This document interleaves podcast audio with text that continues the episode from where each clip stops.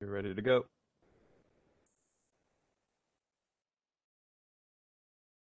Sorry, we're now recording. Commissioner Collins, if you can begin when you're ready.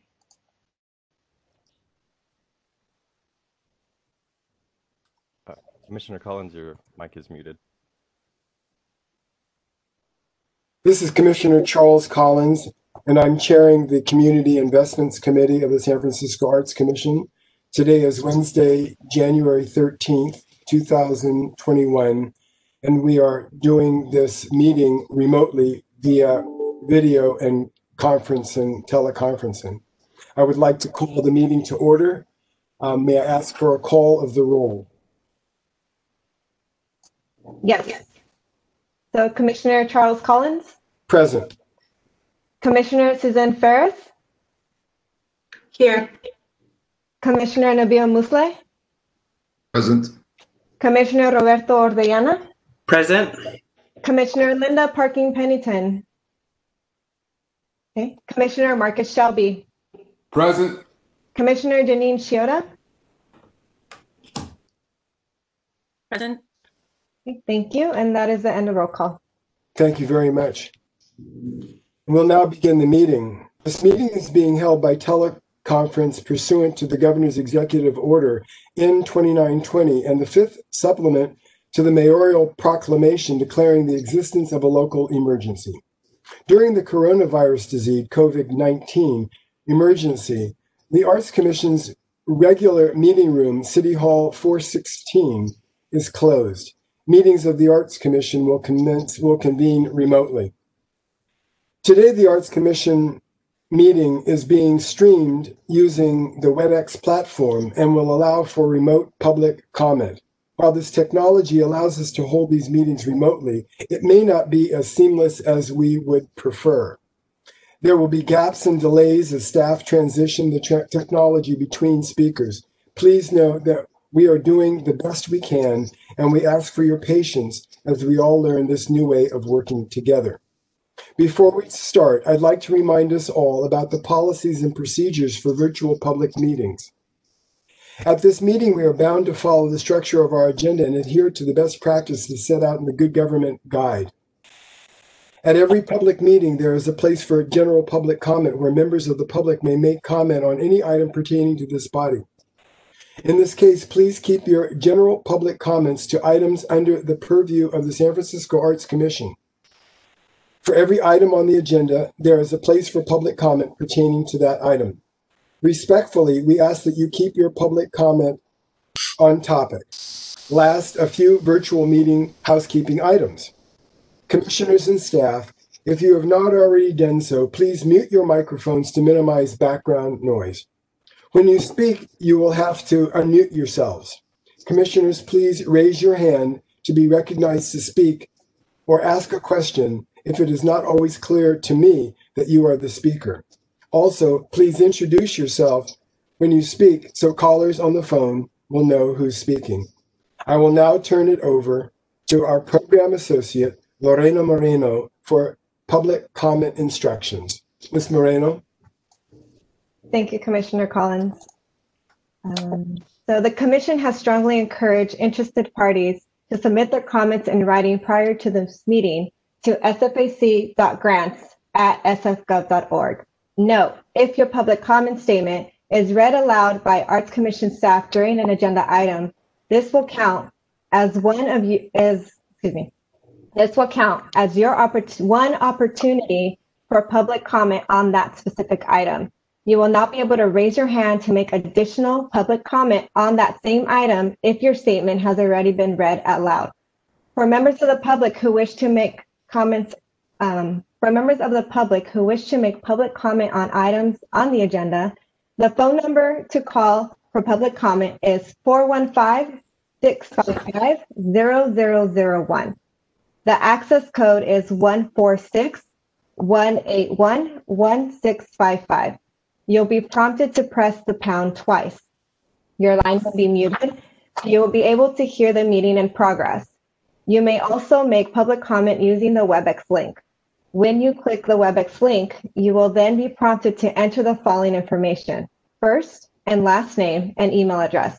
These fields are required to be entered. However, if you wish to remain anonymous, you may type public in the first and last name fields and public@public.com in the email field. Please make sure that you're in a quiet location and that all devices around you are muted so that there is no echo when you speak. At the appropriate time, the chair will ask for the public comment. For members of the public using WebEx link, please click on the hand icon to raise your hand. This will put you in the public comment queue. For members of the public calling by phone, you will be prompted to press *3 when the public comment period opens. This will add you to the speaker line. When the system message says your line has been unmuted, this is your time to speak. You will hear us ask you to state your name and make your comments. You are encouraged, but you're not required to state your name for the record. I will start your 3 minutes when you begin talking using a visual timer. You will get a 30-second audible warning. When your time is up, I will say, caller, your time is up, and you will be put back on mute. You will be moved out of the speaker line and back as an attendee in the meeting unless you disconnect. Participants who wish to speak on other public comment periods can stay on the line and listen for the next public comment opportunity. Any individuals who speak during a public comment period at today's meeting can email a brief summary of the comments to be included in the minutes if it is 150 words, 150 words or less, to sfac grants@sfgov.org. As a reminder, the summary may be rejected if it exceeds a prescribed word limit or it is not an accurate summary of the speaker's public comment. Public comment instructions will be also shared on the screen, as you see here, throughout today's meeting. As Commissioner Collins noted earlier, there will be gaps and delays during the meeting, and we will be including a 15-second delay once public comment is called to give members of the public time to raise their hand. Commissioner Collins, please begin when you're ready. Thank you very much, Ms. Moreno. I just wanted to make a comment that we are going to reorder the items on the agenda. We're going to move item number 4 out of sequence right after general public comment item number 2. So we will move item number 4 to item before item number 3. We want to do this so that we ensure that we have sufficient time under item 3 for a robust conversation and public comment. The item number 4 is a fairly routine item, which is to approve people who will sit on our review panels during the course of the year. And so we will make that so that we can ensure that we have a quorum in the event that we have a lot of time that we want to really focus on item number 3. So with that having been said, I'm going to call for item number 2. This is general public comment. This item will allow members of the public to comment generally on matters within the Commission's purview, as well as to suggest new items for the Commission's consideration. I would now like to call for public comment. Is there any public comment on item number 2, general public comment? Thank you. We do have one written public comment statement on this agenda item, but I will be taking hands first, raised hands first. So if you're already listening to this meeting via web link, please raise your hand. If you're calling by phone, please press *3 to be put in the queue. Please press this only once, since pressing it more than once will remove you from the queue. Instructions are on the screen. We're currently on item 2. As a reminder, your time will start when you begin speaking, and you will see a visual timer if you are listening via WebEx. You will also get a 30-second audible warning. You will be muted when your time is up. You may stay on the line if you wish to speak on other items. Any individual who speaks at today's public comment period at today's meeting can email a brief written statement, of the comments to be included in the minutes if it is 150 words or less to sfac.grants@sfgov.org. So, Ton, if you see any raised hands, you let me know. I'm gonna get the timer ready.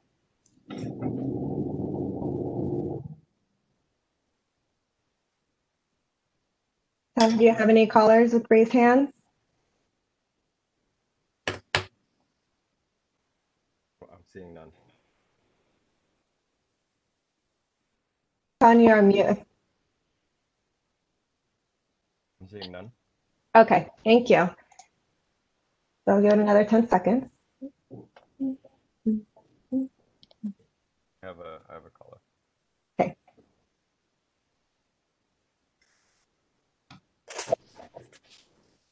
Welcome to the hello caller. Can you hear us? Hello caller. Can you hear us? Yes, I can hear you. Can you hear me? Yes, loud and clear. Welcome to the Community Investments Committee meeting. We are currently on item 2, general public comment. Caller, you will have 3 minutes. When I start your I will start your time once you begin speaking, and we'll put you on mute once your time is up or until there's no public comment left. And I will give you a 30-second audible warning once your 30 seconds are up. Thank you so much. I appreciate those clear instructions. Yes, and then just to note as well, because you did submit a written statement, since just so you know, if your public comment statement is read aloud by me later on in another agenda item, that will count as your one opportunity for public comment on that specific item, and you will not be able to raise your hand to make additional public comment on the same item if your statement has already been read aloud. So, Lorena, I submitted that in case I could not attend this meeting and maintain the same public statement. Okay.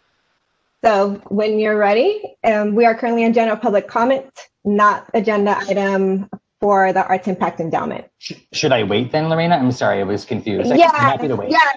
Yeah. Are you going to be available for the next for that agenda item? Yeah, I'll just wait till it's time for that. Thank you. Sounds good. Thank you. Tan, is there any other hands that are raised?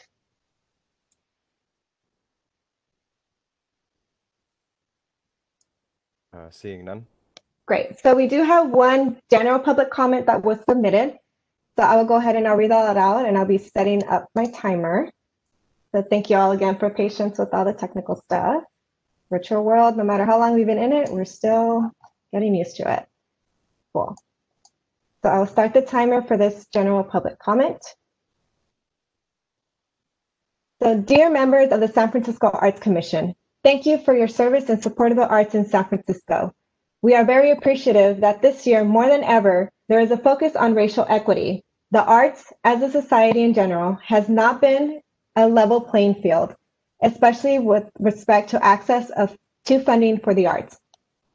Artists and communities of colors have been impacted the most by COVID-19 and need respite and support, especially to participate in the arts because of its healing and transformational effects. To this end, I would love to see more transparency on which artists and organizations have received funding under Prop E that was passed by SF voters in the late 2018. I would love to see an accounting of dollar amounts as well as the racial makeup of leadership of the recipient organizations. The baseline is needed to see if there is progress being made in addressing SFAC's racial equity goals. Thank you for reading my message and your service to the people of San Francisco. Yours, Faye Zarmawi, founder and executive director, SF Urban Film Fest. Okay. So give it another 10 seconds in case there's more public comments. Any hands, Tom? Seeing none. Thank you. So public comment is now closed for item number 2. Commissioner Collins?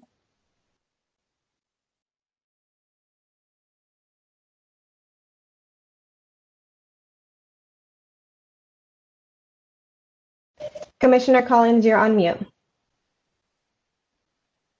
So now am I free to move to item number 4?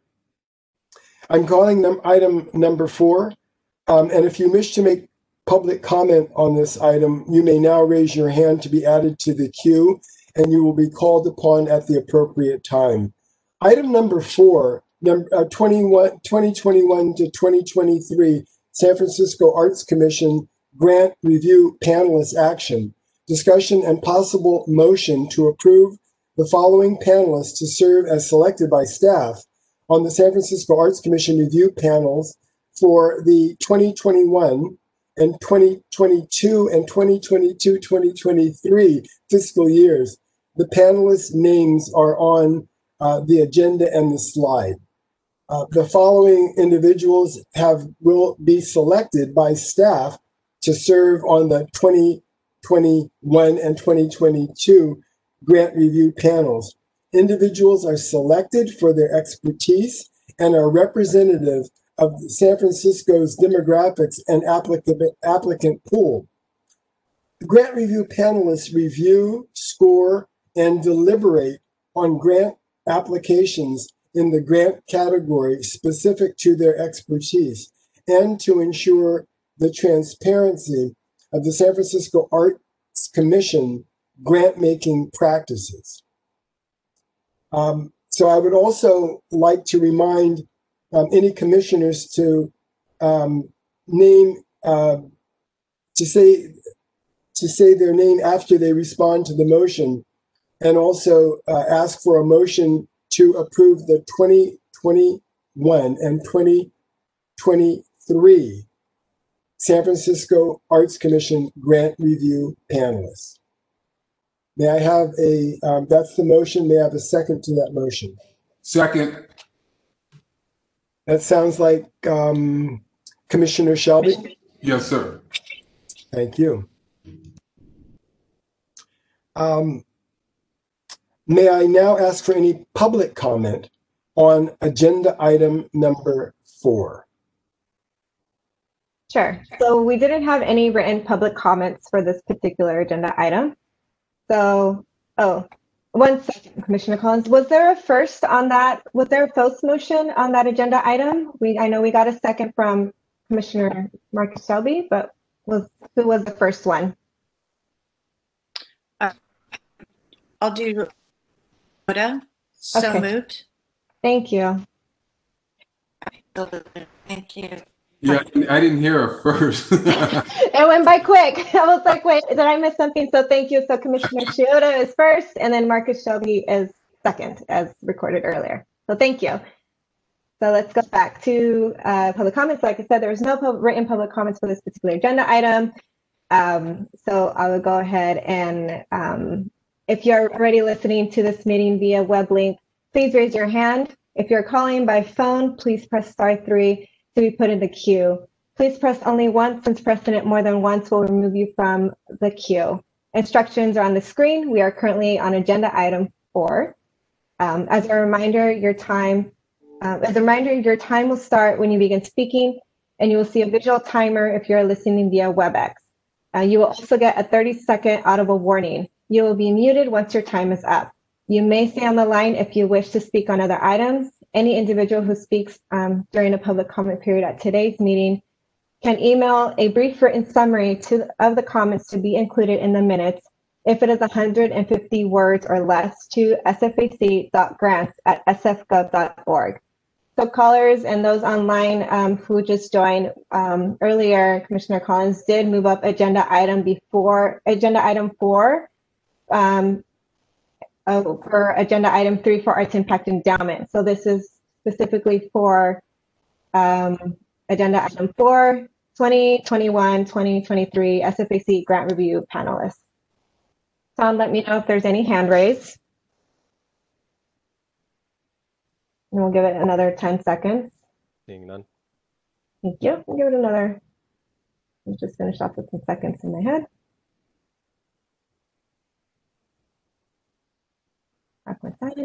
And then we'll go ahead and close this public comment section. Commissioner Collins, back to you. Thank you very much, Ms. Moreno. I will now call for final commissioner discussion or comments on agenda item number 4. Giving it a couple more seconds. Seeing no commissioner comments, I'll now call for the final motion by roll call. Ms. Moreno, would you call the roll for the final vote? Yes. So, excuse me, Commissioner Collins? Yes. Commissioner Ferris? Yes. Thank you. Commissioner Musleh? Yes. Commissioner Ordeñana? Yes. Commissioner Parker Pennington? Commissioner Shelby? Yes. Thank you. Commissioner Shioda? Yes, thank you. We're ready to move on. Thank you. I'm now calling item number 3. And if you wish to make public comment on this item, you may now raise your hand and be added to the queue. And if you will then be called upon at the appropriate time. Agenda item number 3, the Arts Impact Endowment Overview. This discussion will be a staff presentation and discussion on the Arts Impact Endowment, grantee goals and objectives. And I am really delighted to convene this special meeting of the Community Investments Committee. And I want to thank our staff for pulling this meeting together on top of their regular work. And also, we have a very thin staff. I am eager to have this conversation with fellow commissioners, staff, grantees, and members of the public. This is a follow-up to the December 27th, 2020 meeting of the Full Arts Commission, where grants from the Arts Impact Endowment were approved, but at the same time, a special committee meeting was requested to further discuss the programmatic goals and outcomes.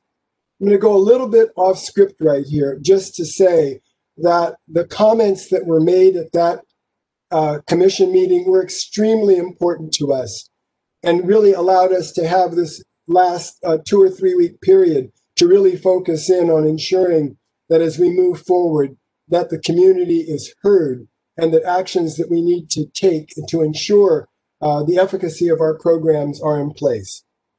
These Art Impact Endowment Funds will go out into the community 6 months faster than our other annual grants. Of the 10 categories we launched this fall, these 4, Sankofa, Arts Hub, Reopening Safely, and the UBI, start their grant cycle this month. All the others will start in July.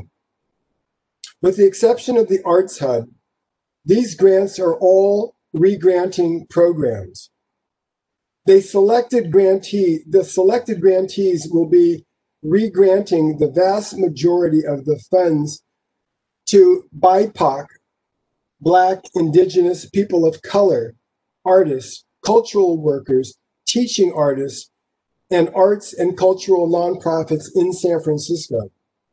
I want to offer my congratulations to the Bayview Hunters Point Center for Arts and Technology, the Alliance for California Traditional Arts, Boys and Girls Club, Yerba Buena Center for the Arts, and Community Vision for their awards, and look forward to our partnership and collaboration. At the same time, I recognize the urgency to regrant these funds as soon as possible to begin addressing critical needs during the pandemic, and I commend the staff for acting quickly and responsibly. It is no easy task to develop new grant programs and manage the application and selection process under our current circumstances, and I am pleased that we are here today with our grantees who are ready to embark on these new programs. These grants are not the usual operating and programmatic grants that we give to small and mid-sized arts organizations. These are larger grants going to larger organizations not typically funded by the Arts Commission, as the Arts Impact Endowment is jointly administered by both the Arts Commission and Grants for the Arts. And the grant size is much larger because these funds are to be re-granted to community-based organizations and individual artists and cultural workers. The grantee organizations receive modest administrative overhead fees to support the administration of these programs. With that said, we must also ensure that these re-granted dollars are being handled with great care and attention to our agency's racial equity, values, and goals, as well as other policies and procedures that are in place. I would really like now to call upon Deputy Director Joanne Lee. Can you please begin our discussion of the Arts Impact Endowment But before we do that, I want copious thanks to go to our staff in this in our community investments and cultural equity portfolio for the diligent work that they have performed over these months to move forward with all due speed these grants. So I would now like to turn this over to Deputy Director Joanne Lee. Thank you, Commissioner Collins, and good afternoon, everyone. We are pleased to have this conversation about the Arts Impact Endowment with you today. In the audience today are representatives from each of the grantee organizations that you mentioned. They're here to listen to this dialogue with you, commissioners, and community members, which will help inform their program design and community outreach strategies. So joining me in this presentation is Tina Wiley, our Program Officer for Arts Education and Creative Exploration, and Acting Director Denise Bradley Tyson. Jaren Bonillo, Senior Program Officer, is also here to answer any questions and add anything that I might miss. So next slide, please. To begin, and as a reminder, the Arts Impact Endowment comes out of Prop E funding that was passed in 2018, driven by the arts community to dedicate funding from the hotel tax for the arts. Prop E established the Arts Impact Endowment, which is jointly administered by the Arts Commission and Grants for the Arts, and provides new funding for community-driven priorities. Next slide, please. Following the passage of Prop E, we embarked on a community engagement process to develop the 5-year Community Services Allocation Plan, or CSAP as we call it. Through a series of stakeholder meetings and online surveys, priorities for the Arts Impact Endowment were established: arts education, affordable space, core support for arts organizations, and support for individual artists. This is the first time that arts education has a dedicated funding source, and teaching artists are among the most poorly compensated in our sector. Next slide, please. In developing the Arts Impact Endowment grant strategies, we're also ensuring that the values in the Arts Commission's Racial Equity Statement and the goals of the Office of Racial Equity are centered in our grant priorities. I want to acknowledge that the majority of our grantees that we're discussing today and recipients of these funds are white-led organizations that have track records working with communities of color, as well as diverse staff and boards of directors. The application's competitive scoring rubric included demonstrated experience with outreach to BIPOC and LGBTQ communities, as well as experience with developing application processes that are accessible and low barrier. All of these programs prioritize BIPOC and LGBTQ immigrant and disabled populations, those who have been disproportionately impacted by COVID-19. These are who we hope to see as recipients of these regranted funds. Next slide, please. We are further informed by the discussions last summer and fall, as well as the final recommendations from the Mayor's Economic Recovery Task Force, comprised of over 100 non-city staff from all sectors, as well as about 85 staff across city departments. These priorities and recommendations were discussed at the August 2020 Community Investments Committee meeting, when the recommendation to align $2 million of the Arts Impact Endowment funds with the task force recommendations was discussed and approved. As you know, I served as staff support for the Arts, Culture, Hospitality, and Entertainment Working Group, where many arts and culture representatives were on, including Commissioner Deborah Walker. Through the task force members and their stakeholders, the Arts Town Hall, online surveys, and many community engagement meetings, many priorities for economic recovery bubbled up. We consistently heard the need for immediate financial assistance for individuals, business owners, and nonprofits. Next slide, please. Here is a synthesis of the recommendations from the 4 working groups and indicating common themes emerging from each of them. For the Arts, Culture, Hospitality, and Entertainment Working Group, the major themes were to reopen safely, requests for public health guidance and resources, to activate spaces as a strategy to foster community cohesiveness, employ artists, and stimulate neighborhood economic recovery. To employ artists and cultural workers in recovery efforts, and to protect our assets, including our real estate assets. Next slide, please. The Arts Commission has worked incredibly hard to advance these recommendations and respond to the public health crisis. We launched the Arts and Artist Relief Fund to provide grants to the most financially vulnerable artists and arts organizations. We pivoted our grants to general operating grants and relaxed reporting requirements and supported programs from other city agencies. In addition, we launched 3 grant opportunities and the Sankofa initiative, respecting the priorities of the CSAP, to respond to the impacts of COVID-19 on the arts community. We employed a re-granting strategy for many of these grants, as working through an intermediary organization allows for these funds to reach the individuals and organizations much quicker than if we were to administer these programs ourselves. I have to add that this grant cycle was a pilot year for the Arts Impact Endowment, and like everything else in 2020, a year like no other. Moving forward, staff will revisit programmatic priorities and grant process for the Arts Impact Endowment. I'm going to give a brief overview of each of the grant programs next. Next slide, please. The Universal Basic Income Pilot Program is a grant to YBCA as a re-granting program, providing unconditional financial assistance to artists, teaching artists, and cultural workers, prioritizing our most financially vulnerable BIPOC, LGBTQ+, disabled immigrant artists, recognizing that these communities were facing financial injustices prior to the pandemic. Next slide, please. 130 artists, teaching artists, and cultural workers will receive monthly checks of $1,000 for 6 months.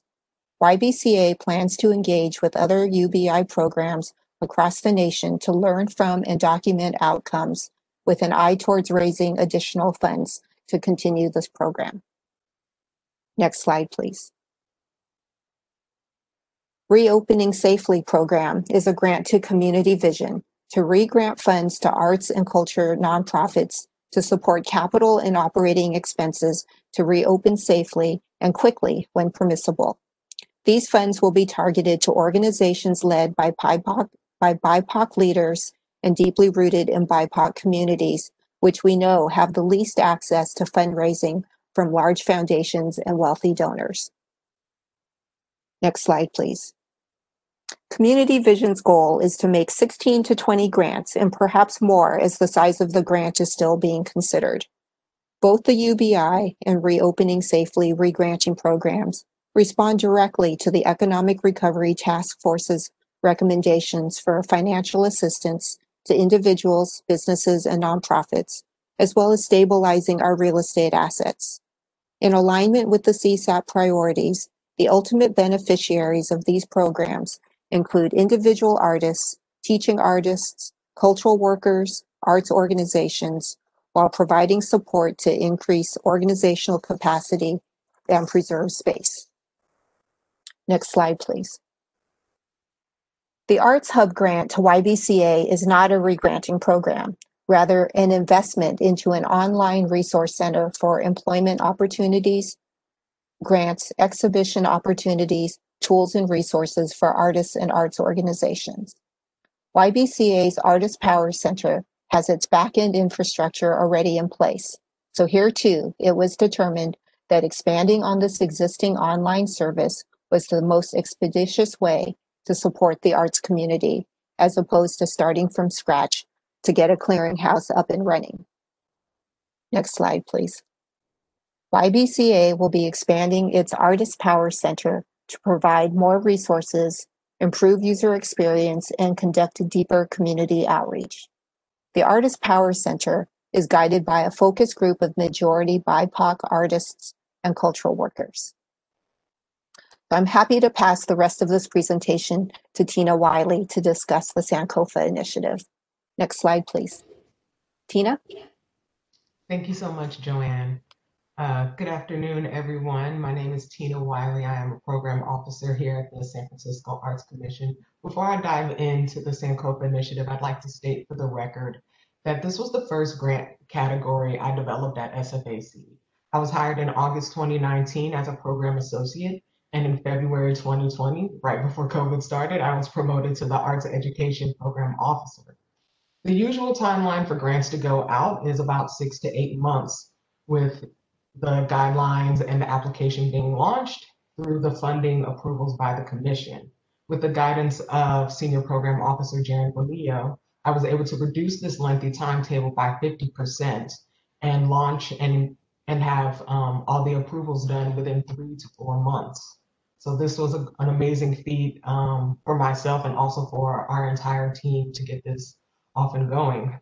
So the Sankofa initiative is a regranting program that is for supporting the healing and creativity of communities of color through 3 project areas: cultural preservation, professional / wellness development, and access to technology and art supplies. Next slide, please. So the word Sankofa is connected to the West African proverb, "It's not wrong to go back for which you have forgotten." With this as our North Star, this Responsive Recovery Fund prioritized BIPOC-led organizations and individuals through their own self-determination. So outcomes for this regranting program included, one, Joanne already mentioned this, but to regranting, which allows for quicker disbursement of funds and more autonomy for BIPOC communities. The intermediaries or regranting entities received 20% of the total grant just to fund administrative support for the regranting programs.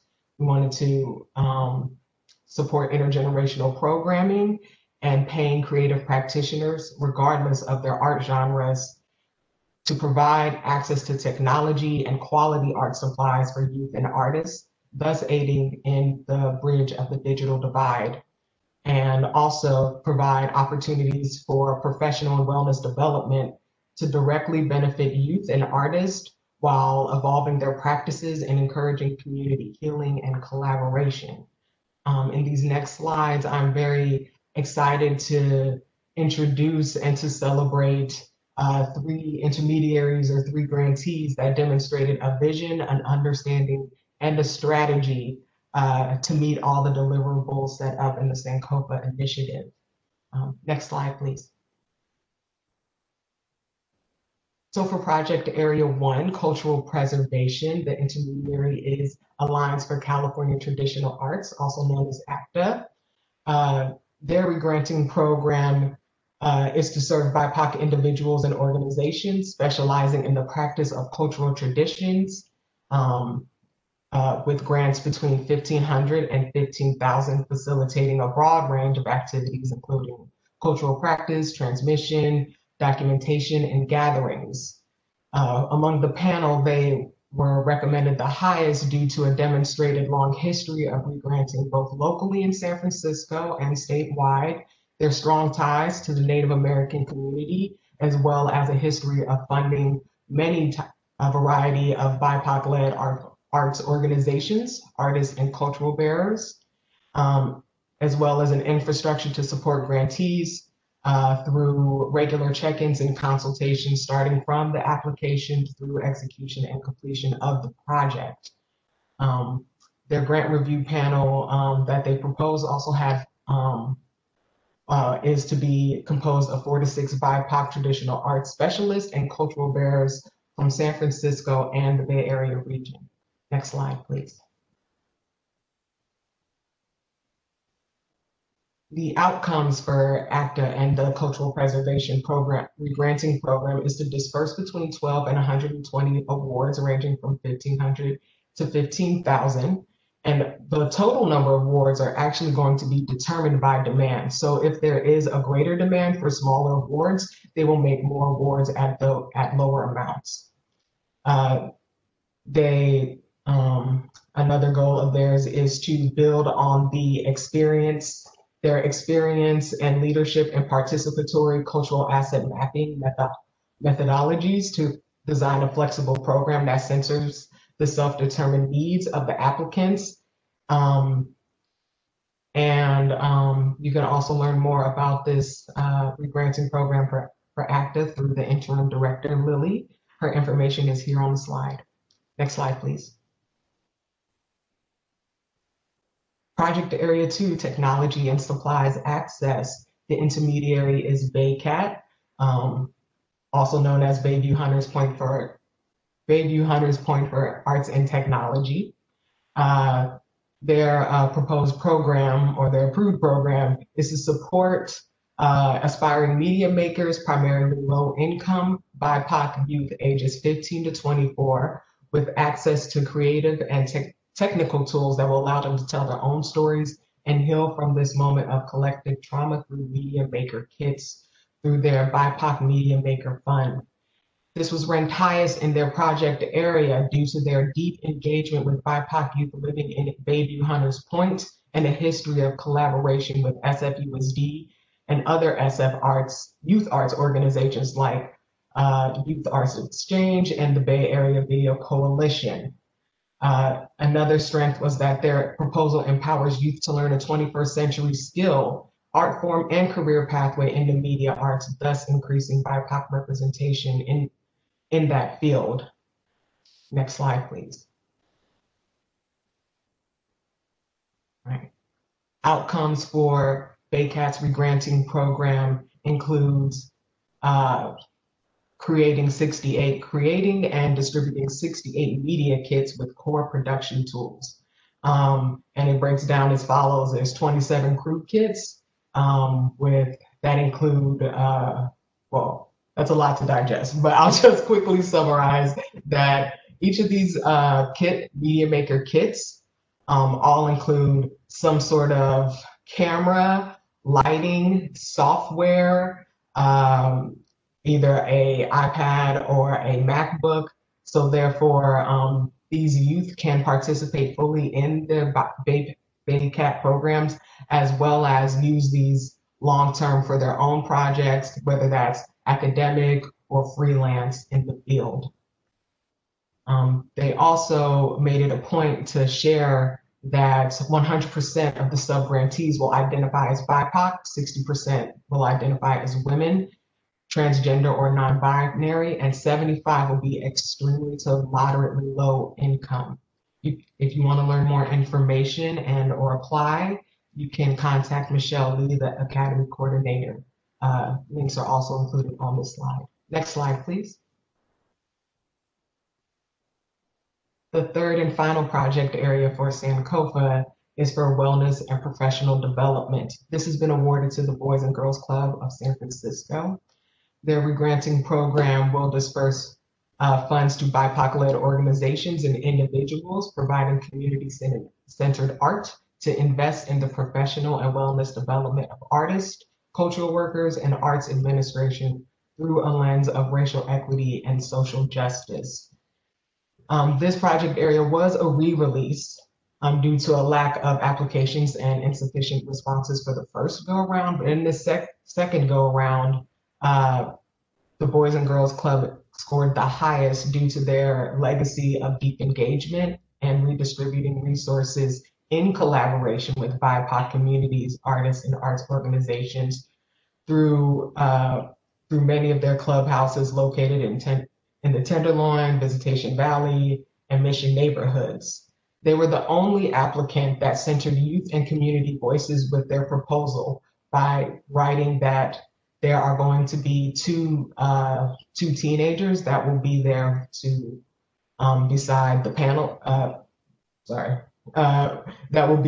help decide who was awarded the grant funds. Next slide, please. All right, and so the outcomes for the Boys and Girls Club program include they anticipate distributing 50 awards ranging between $1,500 and $15,000 with an average award size of $3,600, and the considerations for award disbursement will be made considering the racial representation of the requesting entity, the populations and communities served, the community-centeredness of the application and objectives, and also the fiscal challenges or obstacles faced by the potential grantee. You can learn more information from the Director of Institutional Giving, David Schiffler-Lee. His information is here at the bottom. Thank you so much for this time to share more about the Sankofa initiative, and I'm going to pass it on to Director Denise Bradley Tyson. Thank you.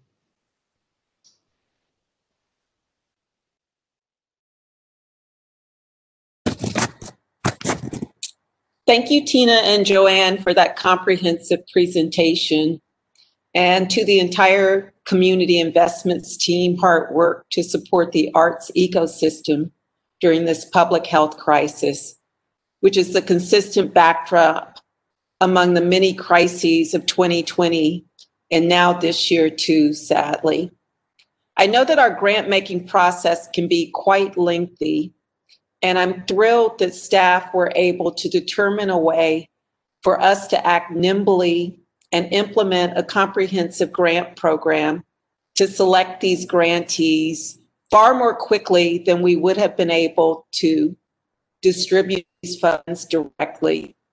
Whereas our regular grants, including the cultural equity initiatives, the creative space grants, and SF grant artist grants, did not begin before July, which is when the contracting and work scope processes begin. These funds will be in the hands of the community well in advance of the third quarter. Timing is critical, as artists and organizations are struggling with daily and monthly bills. The pandemic, as many of you are aware, has had a devastating impact on the lives of artists, teaching artists, cultural workers, and the arts and culture organizations of all sizes. The Arts Impact Endowments Fund will mitigate some of these negative impacts to our most vulnerable BIPOC communities who were already struggling before the pandemic, providing them with financial and other resources that are needed immediately. I know that our grantees are eager to begin the work ahead in partnership with and in support of the broader community of artists and arts organizations. Our North Star for these grants is the ultimate beneficiaries of these regranted funds, our BIPOC, LGBTQ, migrant artists, artists with disabilities, and cultural workers in San Francisco. In order to achieve this goal, we determined that it was most efficient to establish these grants as pass-through funds, enabling subgrantees to avoid the time-consuming bureaucracies involved with city funding, which some of you participants are well aware of, which include becoming suppliers, having grant agreements and work scopes reviewed, and negotiating, having them negotiated and approved by our staff and the city attorney, among other things required. As a reminder, the San Francisco Relief Funds for Artists and the Arts that launched in March 2020 allocated much needed dollars over 3 grant cycles inside of 10 weeks. That would not have been possible without the intermediary Center for Cultural Innovation partnering with us on this effort. We followed a similar path with these regranting dollars. And since many of the awardees we are discussing today are not our typical grantees, we called for this special community investments meeting to hold a discussion today. We want to be sure that we are not only being transparent, but that we are being extra diligent with oversight of how these subgrants will be distributed and to whom. And finally, just want to note that the ABBA will be hosting an arts and recovery session in February, and we can provide the drill down into Prop E spending that the annual report does not provide. The annual report that we just published is a very high level view of our San Francisco Art Commission activities for fiscal year 2020. But we understand that the community's interest in having a more granular documentation of those funds, and we will provide it. So with that being said, Commissioner Collins, this concludes the staff presentation. And again, I'd like to thank Joanne and Tina for their comprehensive presentation on the work that's been done to date. Thank you very much, Acting Director Denise Bradley Tyson. With that as our introduction to this matter, is it now time for me to call upon general public comment? Where it's commissioner discussion and comments and then public comment. Okay, so this is the time for general commissioner comments, correct? Now, may I open this up to general commissioner comments on agenda item number 3? I just wanted to, thank the staff, thank Tina Wiley and others who worked on this vision. It's thorough. It's a complete vision to help our various communities in all areas of importance, health, financial, current and future opportunities. And so this is a great plan right here, and I fully support it. And I just wanted to thank those who worked on this. Thank you, Commissioner Shelby. Are there any other comments from members of the commission? I see Commissioner Ferris's hands up. Thank you so much. I want to extend congratulations on a well thought out and well written program to both Tina Wiley and Joanne Lee. I think it'll be very exciting once these grants start to roll out and get into the hands of the BIPOC people and communities that we're trying to help. And I know you guys have emphasized the real importance here is getting these out quickly. And that's something that you guys are able to do. I would love to see as these roll out, and I think there's probably already some things put in place to make sure that these partners, these administrative partners in delivering these grants remain partners. So it's not like we're just letting go of the money and putting it on them to figure it out, that we are going to remain partners in making sure that these grants are getting the people that we're trying to help out and into the communities that we're trying to help. I think it'll be very exciting once artists and community-based organizations and teaching artists get these grants and start giving us the feedback of how they use them. You know, they were able to pay their rent or their art studio rent or, instigate programs around art education or whatever it is, seeing the outcome. The proof will be in the pudding, and I really am excited to see that. I know that the Arts Commission will get that information and be able to present it to a public in a way that we'll be able to see the good work that will come out of this. So I'm really, really excited to see how that comes out. Thank you. Thank you, Commissioner Ferris. Commissioner Ordeñana. Thank you, Commissioner Collins. I just also wanted to give my incredible thanks to the entire staff and team that worked on making this happen. I think it was really important for us to structure regranting an intermediary strategy in order to get these funds out the door as quickly as possible. And to also just be cognizant that this allows for the Arts Commission's overhead to also be lower than if we were to administer these grants on our own. That being said, I also echo Commissioner Ferris's ask that we continue to have a strong partnership with our intermediary organizations so that we can ensure that the dollars get to those intended. And I just super appreciate the intermediaries for both being thoughtful in their application process and in working with our team to ensure that the goals, of Prop E and ultimately of meeting the challenges of this time are accomplished. So just really appreciate that work. Thank you, President Ordeñana. Do I have any other comments from any members of the commission? Seeing none, Ms. Moreno, should I now move for general public comment? And would you read the public comment statement, please?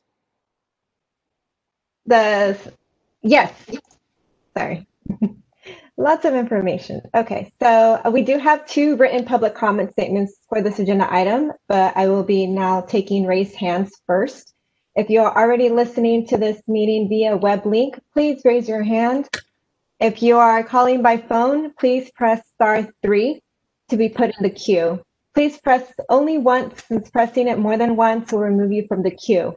Instructions are on the screen. We are currently on agenda item 3, Arts Impact Endowment Overview. As a reminder, your time will start when you begin speaking, and you will see a visual timer if you're listening via WebEx. You will also get a 30-second audible warning. You will be muted once your time is up. You may stay on the line if you wish to speak on other items. Any individual who speaks during a public comment period at the time of today's meeting, can email a brief written summary of the comments to be included in the minutes if it is 150 words or less to sfac.grants@sfgov.org. So Tan, please allow for the first caller, and I'm going to get the timer ready.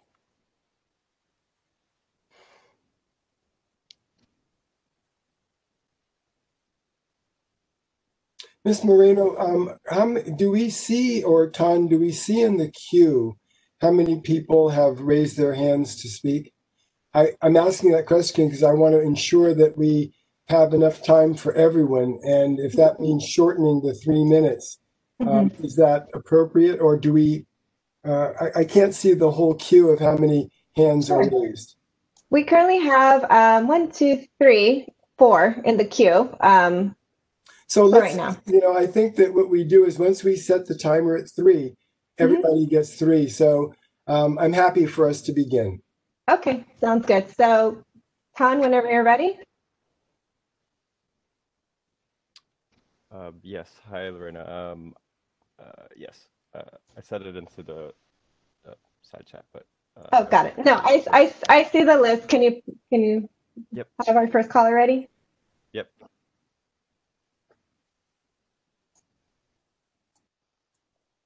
You're ready to go. Hi, Kevin. Can you hear us? Yes, I can. Thank you. Yeah, and your 3 minutes will start as soon as you begin speaking. We are on item number 3, Arts Impact Endowment. I will give you a 30-second audible warning when you're, and then I will let you know when your time is up. Thanks so much. I submitted other comments to this commission, which you feel to read today. I'm just going to try to shorten it up because I know our time is short. And just want to say that I really appreciate the quickness of this group and how you all have centered racial equity and the actions you've taken to get these grants out. Thank you. Thank you for your service, especially during this time. What I want to speak to today is a conflict of interest. Today's agenda includes a discussion and approval of $1.12 million to Yerba Buena Center for the Arts from the Arts Impact Endowment. YBCA was a lead agency in championing the passage of Prop E. The organization has a seat in the Mayor's Economic Recovery Task Force that decided the priorities to lead to these grants and has direct influence over Grants for the Arts as an advisory board chair. Regardless of the mechanics that led to these grants, this is a clear violation of the Arts Commission's conflict of interest policy. Second, I want to speak to the Racial Equity in the Arts Working Group. This group was seeded with funds from the Arts Commission and the Arts Impact Endowment in 2019 and has been convened by the Human Rights Commission over the last 2 years to continue to address racial equity in San Francisco's arts ecology. So why is this group's work being done in isolation without presence or participation from San Francisco Arts Commission or grants from the arts? What does it mean that this agency has failed to interface with the Racial Equity in the Arts Working Group when making drastic shifts to arts programs intended to center racial equity? And reading through the Arts Commission's recently released Racial Equity Action Plan, the Racial Equity in the Arts Working Group is mentioned only twice. which this agency plans to engage only in the second quarter of 2021 to collect feedback and provide input. Hardly the deep and sustained relationships we know are necessary for doing racial equity work. Since January 2019, we have had a complete overhaul in city arts leadership, as well as the rise of a global health pandemic and unprecedented movements in support of Black lives and racial equity. I believe this agency's intentions are to equitably serve San Francisco, but in order to do so, the Arts Commission needs to open up lines of communication and allow us to have a consistent and equal voice at the table. I'm eager to see what actions you commissioners take with this information and look forward to seeing how you equitably move forward with our community, not just on behalf of it. Thank you. Thank you. Keitan, can you let me know when the next caller is in queue, please?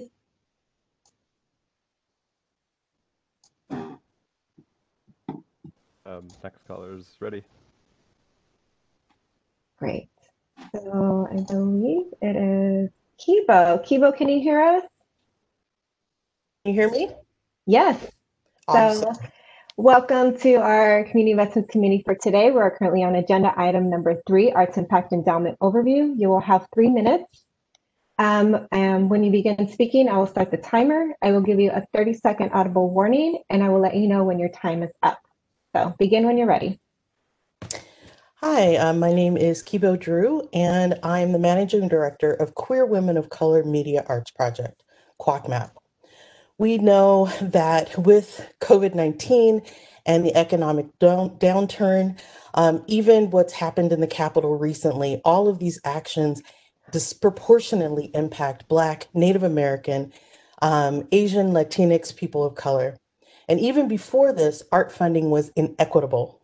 The Arts Impact Endowment brought together a group of community members who identified that they wished that the funds would go to Black, Native American, people of color artists and organizations led by, for, and about our communities.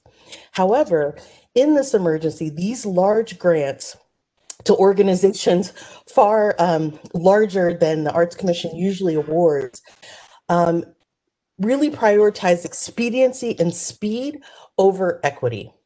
The majority of these organizations are led by white people, as long as the money gets out. And what this does is reinforce inequity by funding larger organizations to build their capacity and rewarding them for learning how to work with our communities. These re-grants that they will put out are such a size that it will not do much to increase equity for communities. It's just a stopgap for our economic needs, but it doesn't actually help us to build power and build the strength that we need. Also, there's a notion that somehow if we're Black, Native American, and people of color, that we aren't also LGBTQ, disabled, and migrants. We are all of those things at once. What we're essentially doing is paying for these organizations to learn how to do equity, and we're reinforcing inequity in that we only believe that large organizations have the capacity to do this work rather than building the capacity and services to organizations where equity is already baked into their founding and their processes. The application process in and of itself was not culturally or racially equitable. There wasn't enough outreach or understanding of how it could be accessible to BIPOC communities, nor was the decision-making process as equitable and transparent as it needed to be. 30 seconds. What I would call on you to do is to make sure that we are not promoting white dominant culture and moving with speed and expediency as opposed to equity first. Thank you. Thank you. Okay, so we'll move on to the next caller. For those who have already said a public comment, please be sure to lower your hand so that we know we can remove you from the queue. Greatly appreciate it. Tan, when you're ready, can you let me know when the next caller is ready? Yes, the next caller is Vinay Patel. Great. Vinay, can you hear us? Yes, I can hear you. Can you hear me? Great. Yes. So welcome to the Community Investments Committee meeting. We're currently on agenda item number 3, Arts Impact Endowment Overview. You will have 3 minutes. I will start your time when you begin speaking. I will give you a 30-second audible warning, and we will mute you when your time is up. So begin when you're ready. Thank you. My name is Vinay Patel, and I'm with the Asian Pacific Islander Cultural Center. Thank you to all the commissioners and the staff of SFAC. Thank you for all the work you're doing, especially in these difficult times. I'd like to raise concerns that all the money awarded during the Properties Impact Endowment will be given to large budget organizations. Though these organizations may have a good history and a record of service, I'm concerned about the precedent this sets for the future of cultural equity, which is the city mandate. The spirit of cultural equity is to bring up small to mid-sized BIPOC organizations that are embedded in those communities. The perception that only large budget organizations can do the work and only large budget organizations have access to these funds is a scary concept. This is a concern by many in the field, even during the application process. I do not agree that only large budget organizations are capable of servicing our communities, even in times of need. This reason is the exact reason why we have cultural equity, to combat this kind of thinking. I would have valued BIPOC organizations who would have been able to hire BIPOC staff from the community to fulfill the grant's goals and increase capacity in the BIPOC communities. There should never be a reason to forego cultural and racial equity. It's not only about who will ultimately get the re-grants, but also who SFAC gives those grants to. In listening to this, I think that there's a time, this is the time now that maybe staff, commissioners, project partners, including GFTA, should have formal training on the history of San Francisco's cultural equity and the Cultural Equity Ordinance and the city's racial equity policies from the Human Rights Commission. Thank you so much for your time and leadership. Thank you, Vinay. Hey, Tan, when you're ready, I believe we have one more caller still. Yeah, our next caller is Jenny Long. Whenever you're ready. Good afternoon, commissioners. Hi, Jenny. Hold on one second. Sure. So welcome to our community investment meeting, where agenda item number 3, Arts Impact Endowment. You will have 3 minutes. I will start your time when you begin speaking. I will give you a 30-second audible warning, and I will let you know when your time is up. I will start your timer when you begin speaking, whenever you're ready. Thank you so much. Good afternoon, commissioners. I just want to thank you very much for your service and leadership, and to all the Arts Commission staff for your hard work to respond to the community during a really difficult year. My name is Jenny Long. I'm the executive director of the Chinese Culture Center, a nonprofit arts organization based in San Francisco's Chinatown. We are a loud and creative voice for the underserved and a voice for equality, providing a safe environment for the growth of artists who champion activism, resiliency, and healthy communities. Chinatown has been a great contributor to the city's diversity and has been at the forefront of racial equity, immigrant rights, queer, trans, people of color, and neighborhood preservation. And like many communities of color, it has been disproportionately hit hard by the pandemic and specifically singled out for xenophobic attacks. I come before you today to echo some of the comments of my colleagues and as an advocate of cultural equity to raise concerns about the process and the granting process for the Arts Endowment Impact, which lacked cultural sensitivity and was designed in a way that disenfranchised and set barriers for communities of color art organizations to succeed. That insensitivity resulted in no qualified applications from Black, Indigenous, people of color communities. And while the process focused heavily on prior experience for grants arts administration, it didn't appropriately value the assets that communities of color bring. And considering that Asian Pacific Islanders comprise a third of San Francisco's population and that we have a long contributing history to the arts community, it's disappointing that none of the grantees are from our community. It's important that cultural equity continues to be embedded in the regranting process, as well as the Arts Commission's other grant programs. Moving forward, I urge you to consider a process for regranting that is respectful to community-driven approaches, respectful to Black, Indigenous, people of color communities, that embeds cultural equity into the regranting process and is transparent. I look forward to working with everyone and the community to come together to be resilient and to thrive and to continue to have this dialogue. I thank you for taking the time to listen to the community and for all of your leadership. Thank you very much. Thank you, Jenny. Okay, Pan, is there another caller? Yep, so next up we have Deborah Cullinan. Lorena, whenever you're ready. Good, let me do this. And then, hi Deborah, can you hear us? I can you hear me? Yes. Great. Hello. Welcome to the Community Investments Committee meeting. We are currently on item number 3, Arts Impact Endowment Overview. You will have 3 minutes. I'll start your time once you begin speaking. I'll give you a 30-second warning, and then I will let you know when your time is up. I'll begin when you're ready. Thank you, Lorena. I am ready. Thank you. I want to first and foremost thank the staff and the commission for the incredible work that you're doing in these times. I also want to thank those who made public comment and those who have reached out to me to express their concerns.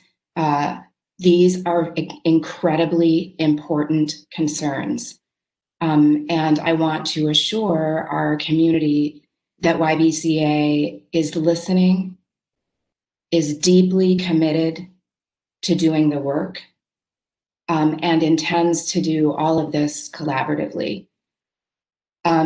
We are very interested in really thinking about how we transform the notion of capacity, of how we rethink the way arts organizations operate. YBCA wants very much to be in service of its community, especially in these times. I really appreciated the comments about our community assets and how underinvested in they have been. And it is our deep hope through this work and also other work that we're doing at YBCA that we can be supportive in collaboration with artists and with community in order to lead to a more equitable approach, a more equitable system. So I want to really acknowledge that. I also want to make clear that YBCA did not have a seat on Mayor Breed's Economic Recovery Task Force. I did, and the work there was policy oriented, and it was in the form of collaborative and collective recommendations.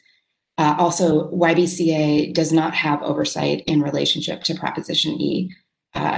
So I just wanted to clarify that and also appreciate those concerns and the opportunity to make clear about them.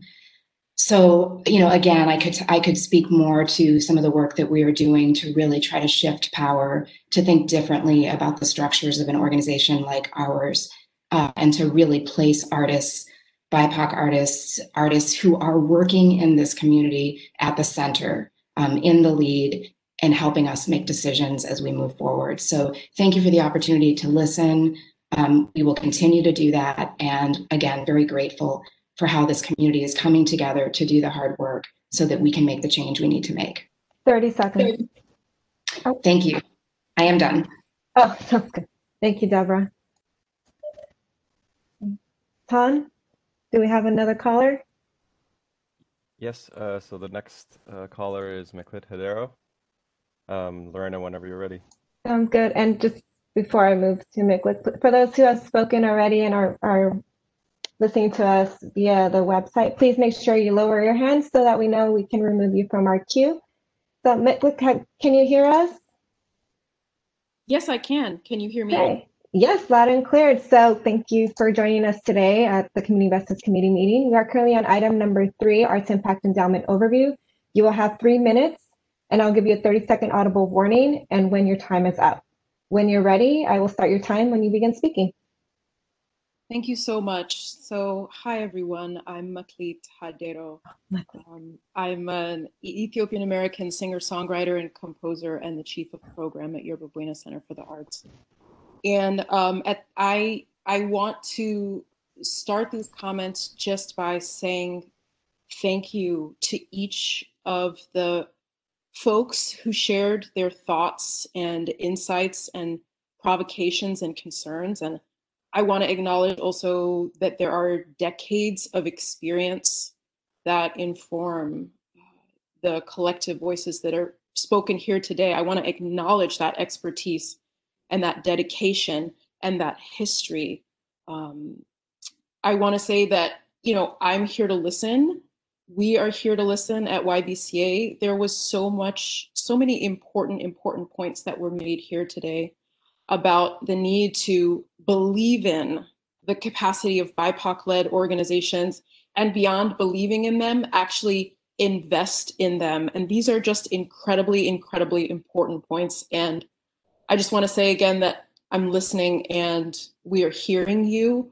We are hearing that that we have a lot of work to do. We're hearing that that there is a level of connection across this arts ecology that needs to be made so much stronger in order to do this work in a way that truly reflects the communities that are going to be impacted by these granting programs. At YBCA, we've been doing a lot of work around bringing community-centered design into the core of who we are, which is a very new direction for us at the level of depth that we're doing it. Including, you know, bringing folks into the design processes for the Artist Power Center, BIPOC folks, and paying them for their time, allowing community members to actually decide who gets grant funding through our Culture Bank cohort, making the public, making the nominations process for our YBCA 100 public. But I think it's important to say that it's not enough. It's not, it's just actually the beginning of a direction that we're going in, which is around opening up our processes, connections, and really understanding the importance of and actualizing with action the importance of communities of color having a seat at the table. When sorry, Meklit, you have 20 seconds. Oh, that's fine. My mistake. That's fine. I just really wanted to. What I really wanted to just say is that we're listening, that we hear you, that we know there is work to be done and that we commit to that work.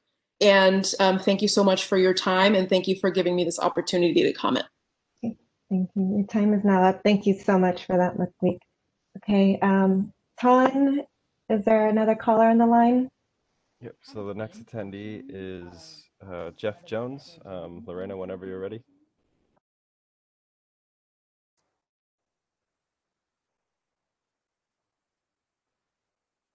Hello? You can hear me? Okay. My name is Jeff Jones, and I was one of the founders along with... I'm sorry, Jeff. Lorena, there you go. Yeah, sorry. I just caught myself. Sorry. Jeff, can you use 1 second? So I know you did submit a written statement. So are you here to read that statement today? I'm here to make comments. Yeah, the public comment statement you submitted earlier in email, is that the one you'll be sharing with us today? Partially. Okay. I had a doctor's appointment and I didn't know if I would get here, but I just got here. Okay, sounds good. So you will have 3 minutes. I will give you a 30-second audible warning, and I'll let you know when your time is up. And when you begin speaking, I will start the timer for you. Begin when you're ready. Okay, thank you for your work on this issue. And I just want to say that I was with Chuck Collins, one of the people who worked on the establishment of the Cultural Equity Grants Program. And I'm watching this entire operation here. I'm very disappointed by what I perceive as a going backwards. There is, you know, there are numbers of things here that were overlooked. Number one, the budgets of some of these organizations exceed 1.5 million, which means they're not qualified for cultural equity grants. Several are not even located in the city. Some have corporate headquarters elsewhere, and others have little or no history of supporting cultural equity. And otherwise, there was some ability to think that these meetings could happen behind closed doors. that was one of the reasons the Cultural Equity Grants Program was established, because Grants for the Arts made all of their decisions behind closed doors. So it seems to me that things are not going forward here. They're going backwards. And I hope that people will be able to step back and take a really clear look at these activities. So I'm sorry, I just had a message come. And anyway, I know it's very difficult to deal with the pandemic, and that it makes it very difficult because people can't meet each other and have face-to-face discussions. So I don't want, because of that situation, that cultural equity is now an optional principle. The Arts Commission has previously said that cultural equity is the central position of the Arts Commission's work. And I just want to say that I don't think that's what happened here. And nobody's calling for everything to be thrown out. But please do not allow this to happen again. Thank you. You have 30 seconds left. Thank you, Jeff. Okay. Stop the timer. Tan, do you see any more callers on the line? I currently do not see anybody else. Okay. We'll give it another 10 seconds just in case. And we did have two, like I said, written statements that were emailed to us, but both those were spoken today by Kevin and by Jeff. So thank you for being able to join us at this time. We'll give it another few more seconds. Okay, and we'll go ahead and public comment is not closed. So Commissioner Collins, whenever you're ready. I want to unmute myself, and I hope that Jeff is still on the line, Mr. Jones. And I deeply appreciate the comments of every single person who is here today.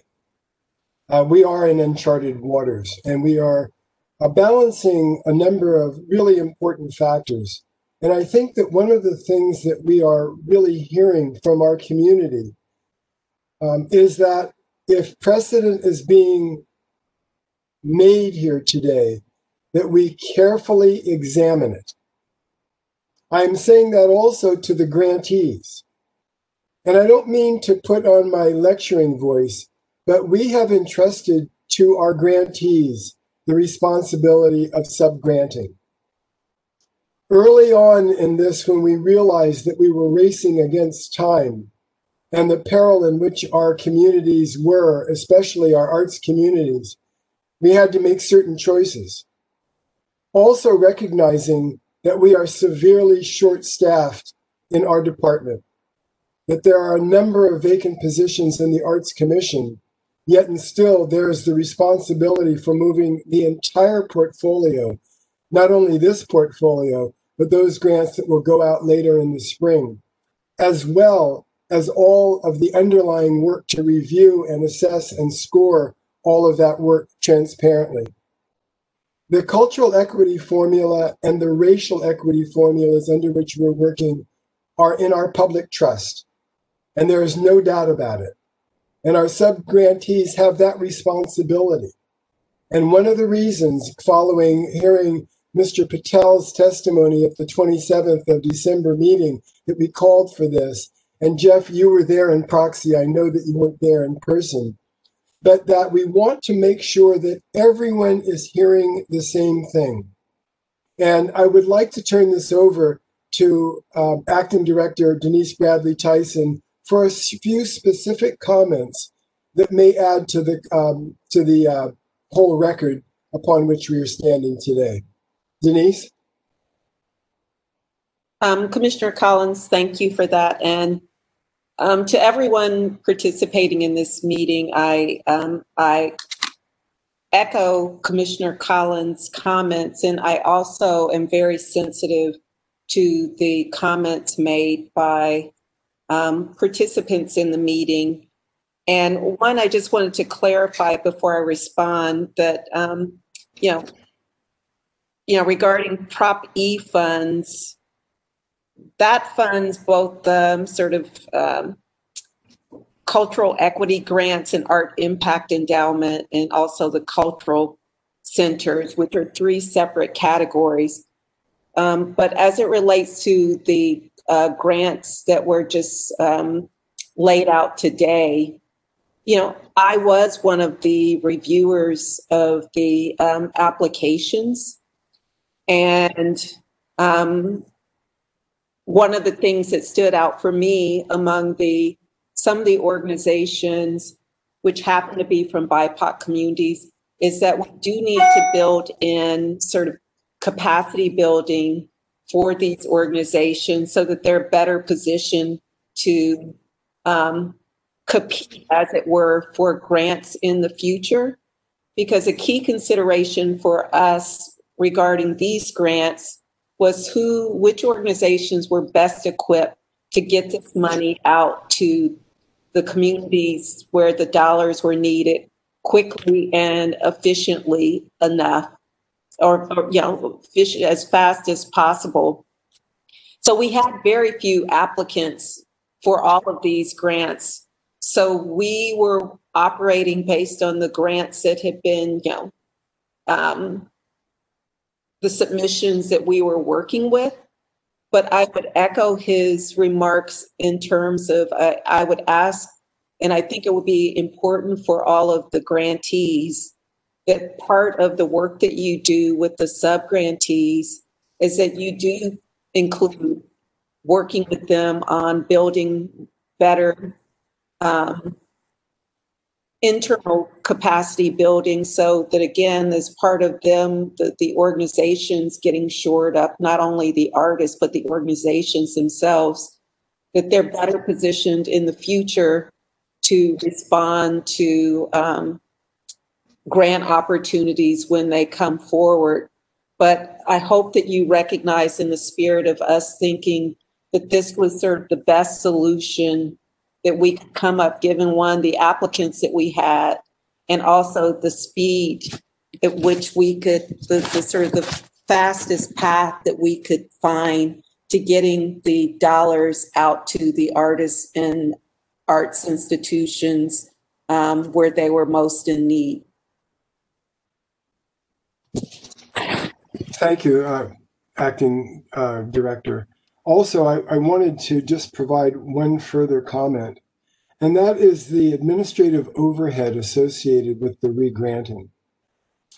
Our preference here, and this is, I want everyone just to hear what I'm saying and just allow it, you know, to be registered. We were probably erring on the side of ensuring that a maximum amount of money is re-granted as quickly as possibly, also within our guidelines. We are not abandoning any of the requirements, and we will be very closely working with, I don't want to use that term watching, because that sounds like we're proctoring or something like that, but working with our grantees to ensure that the sub-grant making is consistent with public policy and the shoulders, you know, of racial equity. And furthermore, capacity building. And again, I am particularly sensitive to Mr. Jones being on the line, because he has been a person throughout this entire time that has helped to build more capacity within our arts ecology than probably any single individual. So Jeff, I am very much on board with what you're talking about. And this is a time for us to roll up our sleeves and to ensure that as we go into the next grant cycles, that we learn from what we're going through right now, and hopefully we'll have a more robust economy that will generate more dollars so that we can really have more impact. But now is the time for us to thank, you know, our grantees for the work ahead of them. I don't envy their task, because they have a huge responsibility. I'd now like to turn this over to any other commissioners for comments.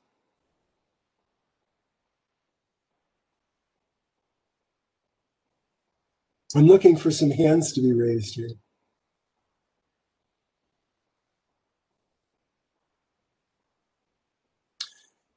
Before we close this item, I think that it is important, again, for us to remind the grantees who are on the line and represented here of the immense responsibility that rests on your shoulders. We're not looking at you. Our arts community is depending on you. And when it comes to, joining hands in technical assistance, in ensuring transparency and an open process to ensure that those to whom you re-grant, the criteria are clear, that is a part of what we have to do in order to monitor this in real time.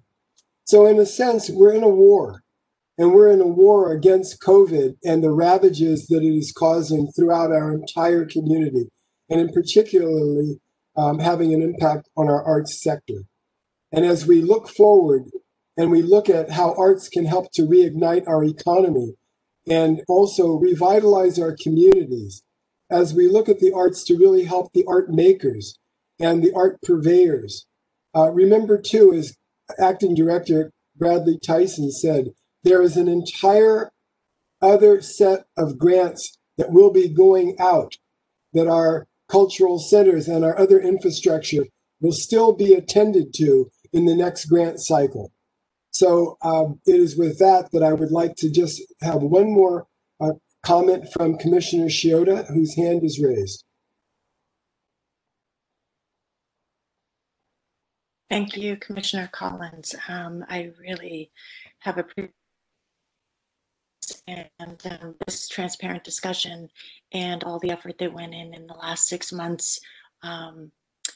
No process is perfect, and we are in such unprecedented times, and so I do have faith in, they are larger organizations, they are established,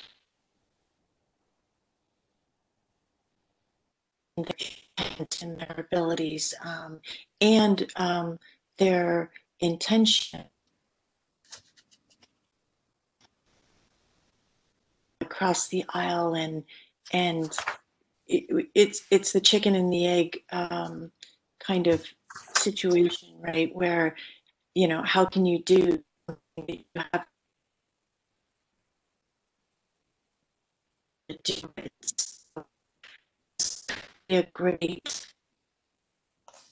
This could be a great opportunity for these larger organizations to really work with hand in hand in working groups with these smaller organizations, so there is direct mentorship, and there is cross knowledge, and there is real cultural exchange, both from a technical and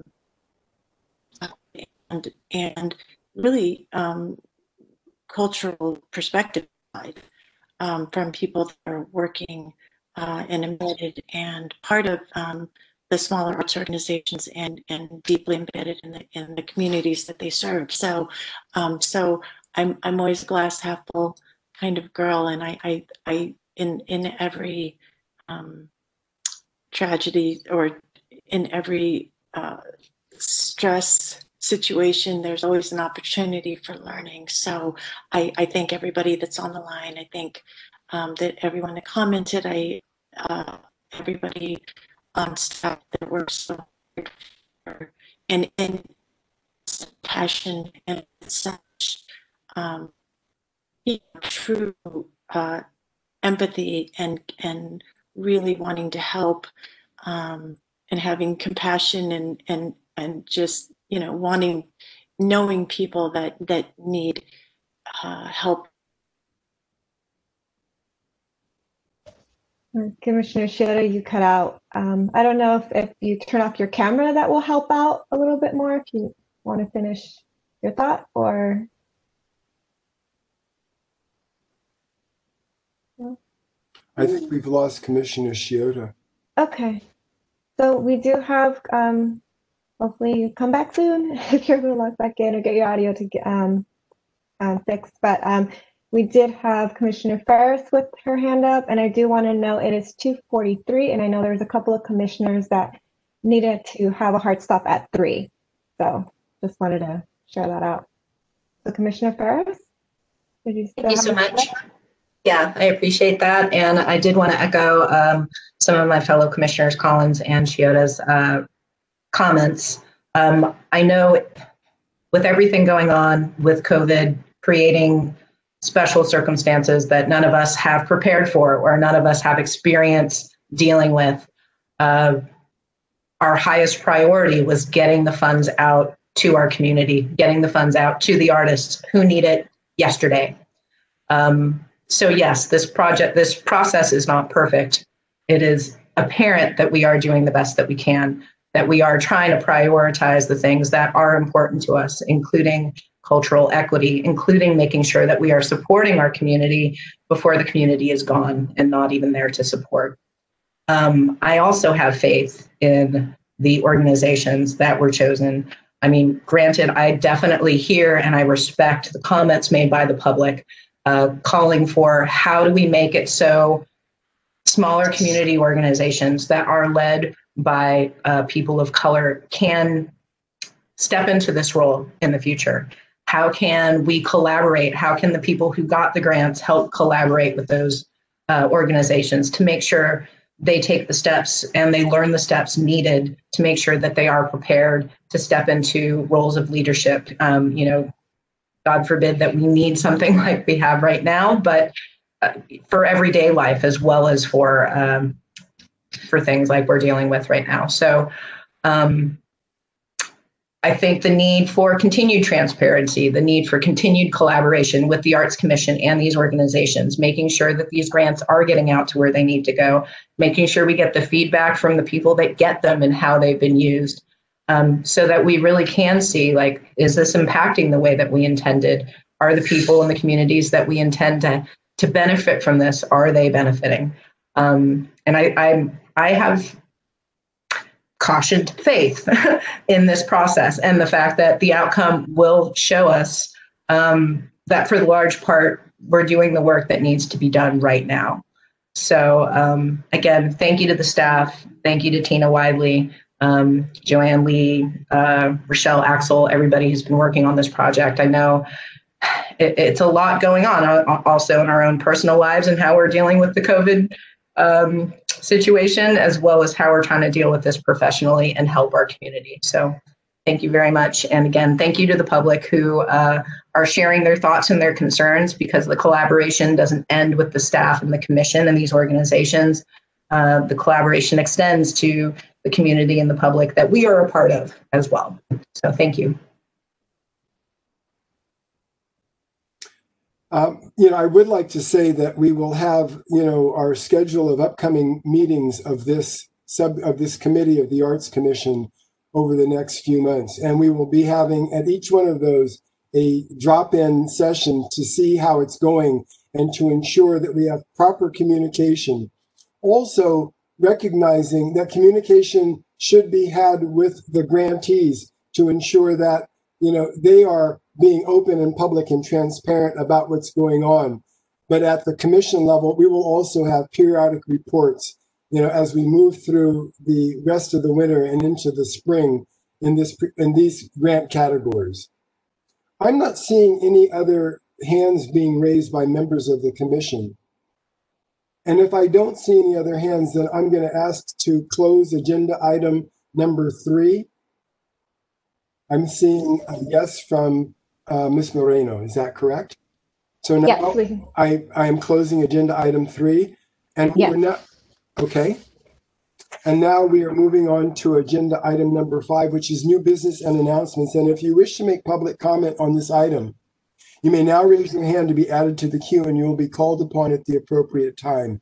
Item number 5, which is new business and announcements. This item allows the commissioners to introduce new agenda items for consideration, to report on recent arts activities, and to make announcements. And I'm now looking to see if there are any hands raised by members of the commission on new business and announcements. I'll give it a couple of seconds. Well, I will say, you know, that look in the date book and you will see an article about our incoming Director of Cultural Affairs, Ralph Remington, who will be joining us very soon in the next few days. It is also, you know, a time for us to give extraordinary thanks to Denise Bradley Tyson, who has championed this responsibility over the last several months during one of the most crisis-prone periods, I think, in the history of our city. Acting Director Denise Bradley Tyson, it is a public acknowledgement on behalf of the entire commission and the City and County of San Francisco and the Arts Commission for your fortitude, your brilliance, your leadership and guidance, and your faith in this process during this period. Thank you, Denise.